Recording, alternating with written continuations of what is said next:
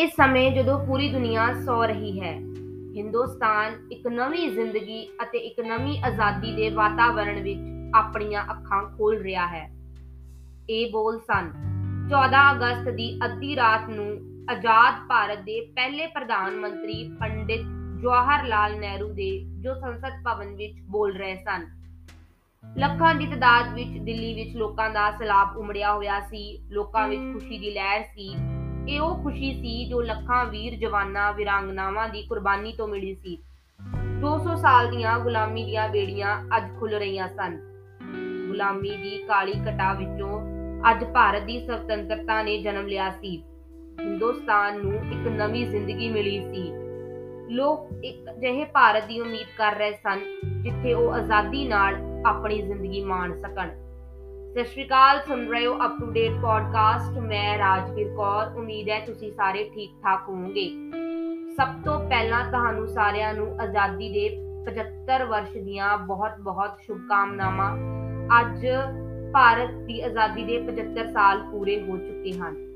ਸੋ ਉਮੀਦ ਹੈ ਕਿ ਤੁਸੀਂ ਸਾਰਿਆਂ ਨੇ ਆਪਣੇ ਆਪਣੇ ਤਰੀਕੇ ਨਾਲ ਇਸ ਦਿਨ ਨੂੰ ਜਿਹੜਾ ਆ ਉਹ ਮਨਾਇਆ ਹੋਊਗਾ।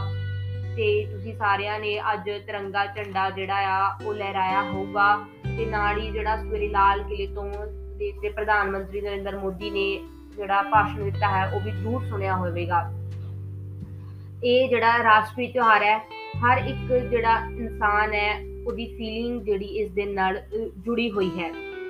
ਸੋ ਬਹੁਤ ਹੀ ਖਾਸ ਦਿਨ ਹੈ ਅੱਜ, ਹਰੇਕ ਭਾਰਤੀ ਲਈ, ਕਿਉਂਕਿ ਅੱਜ ਦਾ ਦਿਨ ਸੀ, ਜਿਸ ਦੀ, ਜਿਸ ਦੇ ਲਈ ਅਸੀਂ 200 ਸਾਲ ਸੰਘਰਸ਼ ਕੀਤਾ, ਜਿਸ ਦੇ ਲਈ ਸਾਡੇ ਲੱਖਾਂ ਕਰੋੜਾਂ ਜਿਹੜੇ ਲੱਖਾਂ ਜਿਹੜੇ ਫਰੀडम ਫਾਈਟਰ ਸੀ, ਉਹਨਾਂ ਨੇ ਕੁਰਬਾਨੀਆਂ ਦਿੱਤੀਆਂ, ਜਿਨ੍ਹਾਂ ਦੇ ਸਦਕਾ ਅੱਜ ਅਸੀਂ ਆਪਣੀ ਆਜ਼ਾਦੀ ਦਾ ਨਿਗ ਮਾਣ ਰਹੇ ਹਾਂ।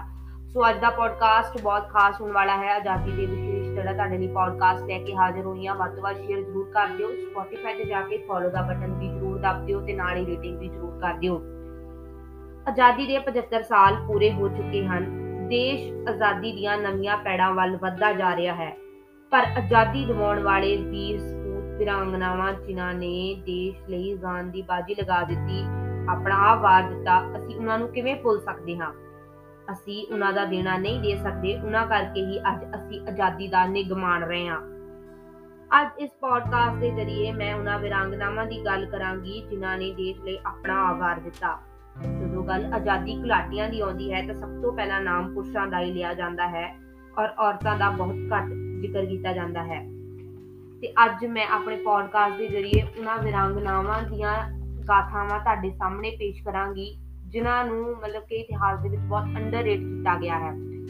ਤੇ ਆਜ਼ਾਦੀ ਦੇ ਹਰ ਪਹਿਲੂ ਨਾਲ ਮੇਰਾ ਕੋਸ਼ਿਸ਼ ਆ ਕਿ ਮੈਂ ਤੁਹਾਨੂੰ ਜਾਣੂ ਕਰਵਾਵਾਂ, ਕਿਉਂਕਿ ਆਜ਼ਾਦੀ ਤੋਂ ਬਾਅਦ ਪੁਰਸ਼ ਕ੍ਰਾਂਤੀਕਾਰੀਆਂ ਦੇ ਮੁਕਾਬਲੇ ਜਿਹੜਾ ਮਹਿਲਾ ਕ੍ਰਾਂਤੀਕਾਰੀਆਂ ਦਾ ਦਸਤਾਵੇਜ਼ੀਕਰਨ ਬਹੁਤ ਘੱਟ ਹੋਇਆ ਹੈ। ਸੋ ਮੇਰੀ ਇਹੀ ਕੋਸ਼ਿਸ਼ ਰਹਿੰਦੀ ਹੈ ਕਿ ਤੁਹਾਡੇ ਨਾਲ ਜਿਹੜਾ ਆ, ਹਰ ਚੀਜ਼ ਨੂੰ ਮੈਂ ਸ਼ੇਅਰ ਕਰਾਂ, ਕਿਉਂਕਿ ਸ਼ੇਅਰਿੰਗ ਦੇ ਨਾਲ ਹੀ ਜਿਹੜਾ ਆ, ਉਹ ਨੌਲੇਜ ਵਧਦੀ ਹੈ। ਸੋ ਤੁਸੀਂ ਵੀ ਮੈਨੂੰ ਜਰੂਰ ਦੱਸਿਆ ਕਰੋ ਕਿ ਮੈਂ ਤੁਹਾਨੂੰ ਕਿਹੜੇ ਟੌਪਿਕ ਤੇ ਜਿਹੜਾ ਆ, ਤੁਹਾਡੇ ਲਈ ਪੋਡਕਾਸਟ ਬਣਾਵਾਂ, ਕਿਉਂਕਿ ਮੇਰਾ ਮੋਟਿਵ ਹੈ ਤੁਹਾਨੂੰ ਸਰਵ ਕਰਨਾ। ਸੋ ਤੁਸੀਂ ਮੈਨੂੰ ਦੱਸ ਸਕਦੇ ਹੋ ਕਿ ਮੈਂ ਤੁਹਾਨੂੰ ਕਿਹੜੇ ਟੌਪਿਕ ਦੇ ਉੱਤੇ ਜਿਹੜਾ ਆ, ਉਹ ਪੋਡਕਾਸਟ ਬਣਾਵਾਂ, ਜਿਹੜਾ ਟੌਪਿਕ ਤੁਸੀਂ ਚਾਹੁੰਦੇ ਹੋ।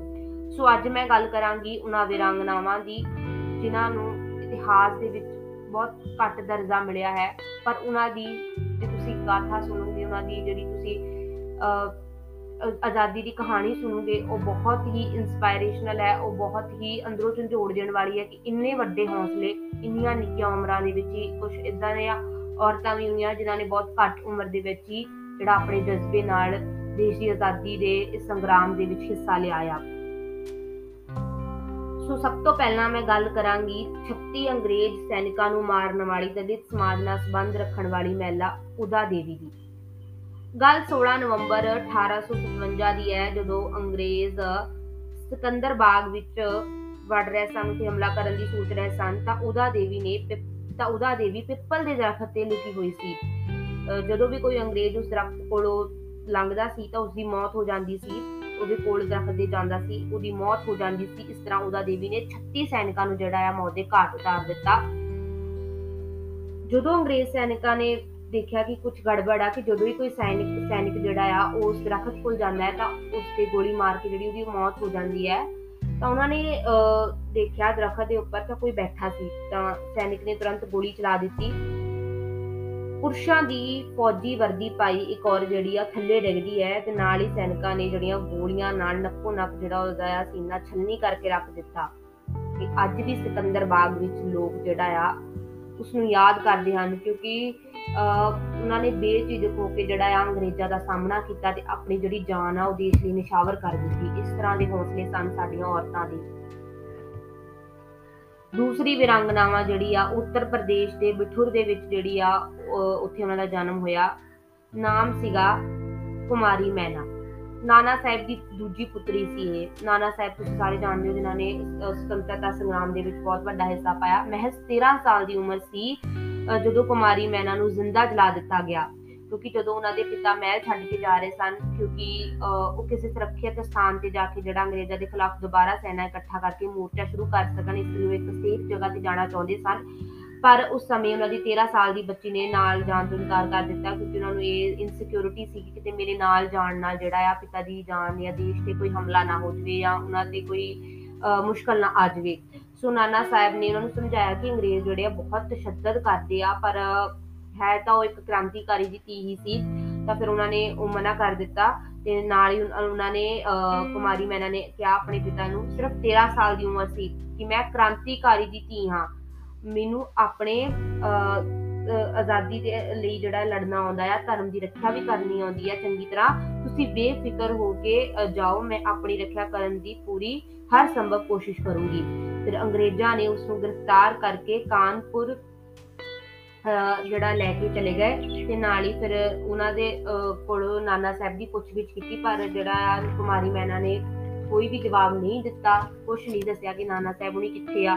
ਤੇ ਇਸ ਲਈ ਅੰਗਰੇਜ਼ਾਂ ਨੇ ਉਹਨਾਂ ਨੂੰ ਜਲਦੀ ਅੱਗ ਦੇ ਵਿੱਚ ਜਲਾ ਦਿੱਤਾ। ਤੇ ਤੁਸੀਂ ਦੇਖੋ ਕਿੱਡੇ ਵੱਡੇ ਹੌਸਲੇ ਉਸ 13 ਸਾਲ ਦੀ ਕੁੜੀ ਦੇ ਤੁਸੀਂ ਇੱਕ 13 ਸਾਲ ਦੇ ਬੱਚੇ ਨੂੰ ਜੇ ਨਾਰਮਲੀ ਤੁਸੀਂ ਉਹਨੂੰ ਡਰਾਉਂਗੇ, ਧਮਕਾਉਂਗੇ, ਤਾਂ ਉਹ ਸਾਨੂੰ ਆਬਵੀਅਸਲੀ ਸੱਚ ਦੱਸ ਦੂਗਾ। ਪਰ ਇਹ ਜਿਹੜੀਆਂ ਰੂਹਾਂ ਆ, ਇਹ ਅਲੱਗ ਹੀ ਰੂਹਾਂ ਆ, ਇਹਨਾਂ ਦੇ ਵਿੱਚ ਇੱਕ ਜੋਸ਼, ਜਜ਼ਬਾ ਜਿਹੜਾ ਆ ਆਪਣੇ ਮਾਪਿਆਂ ਤੋਂ ਆਪਣੇ ਆਲੇ ਦੁਆਲੇ ਤੋਂ ਮਿਲਦਾ ਆ।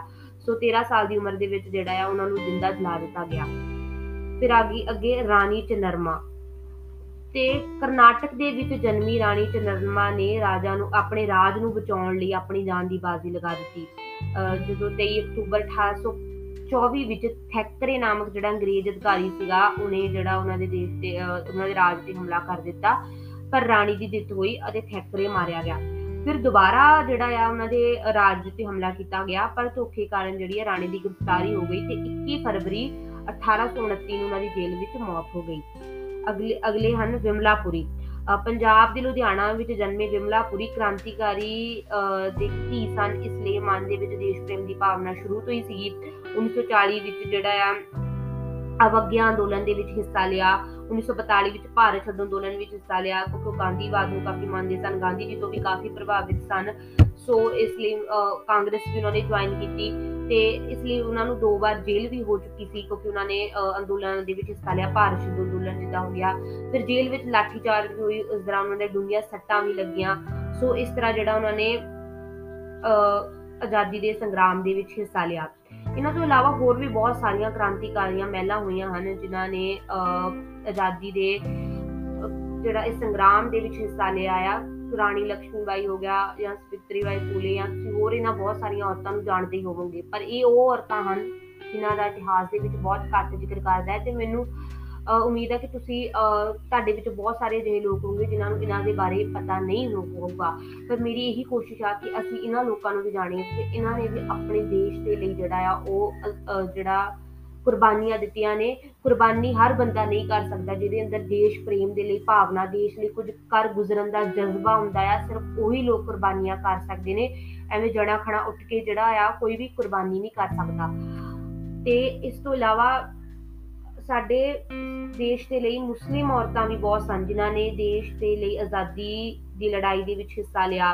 ਬੇਗਮ ਹਜ਼ਰਤ ਮਹਲ, ਅਮਜ਼ਾਦੀ ਬੇਗਮ ਅਸਗਰ ਬੇਗਰੀ, ਆਬਾਦੀ ਬਾਨੂ ਬੇਗਮ ਆਦਿ ਬਹੁਤ ਸਾਰੀਆਂ ਜਿਹੜੀਆਂ ਮੁਸਲਿਮ ਕ੍ਰਾਂਤੀਕਾਰੀ ਮਹਿਲਾਵਾਂ ਆ, ਜਿਨ੍ਹਾਂ ਨੇ 1857 ਈਸਵੀ ਦੇ ਵਿਦਰੋਹ ਵਿੱਚ ਦੇਸ਼ ਲਈ ਜਿਹੜਾ ਆ ਸੰਘਰਸ਼ ਕੀਤਾ, ਦੇਸ਼ ਦੀ ਆਜ਼ਾਦੀ ਦੀ ਲੜਾਈ ਦੇ ਵਿੱਚ ਹਿੱਸਾ ਲਿਆ। ਤੇ ਅੱਜ ਹੀ ਮੈਂ ਅਖਬਾਰ ਵਿੱਚ ਇੱਕ ਆਰਟੀਕਲ ਪੜ੍ਹ ਰਹੀ ਸੀ, ਜਿਸ ਦੌਰਾਨ ਮੈਨੂੰ ਪਤਾ ਲੱਗਾ ਕਿ 1932 ਵਿੱਚ 30000 ਤੋਂ ਉੱਪਰ ਜਿਹੜੀਆਂ ਔਰਤਾਂ ਆ ਜੇਲ੍ਹ ਵਿੱਚ ਸਨ ਤੇ ਉਹਨਾਂ ਦਾ ਪਤਾ ਹੀ ਨਹੀਂ ਲੱਗਾ ਬਾਅਦ ਵਿੱਚ ਉਹਨਾਂ ਦੇ ਨਾਲ ਕੀ ਕੀਤਾ ਗਿਆ।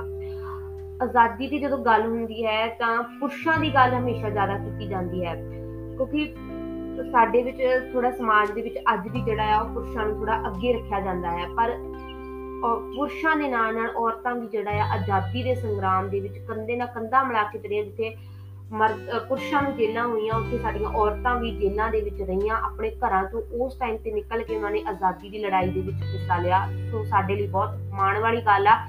ਅੱਜ ਉਹਨਾਂ ਦੇ ਕਰਕੇ ਹੀ ਅਸੀਂ ਆਜ਼ਾਦੀ ਦਾ ਨਿੱਘ ਮਾਣ ਰਹੇ ਹਾਂ।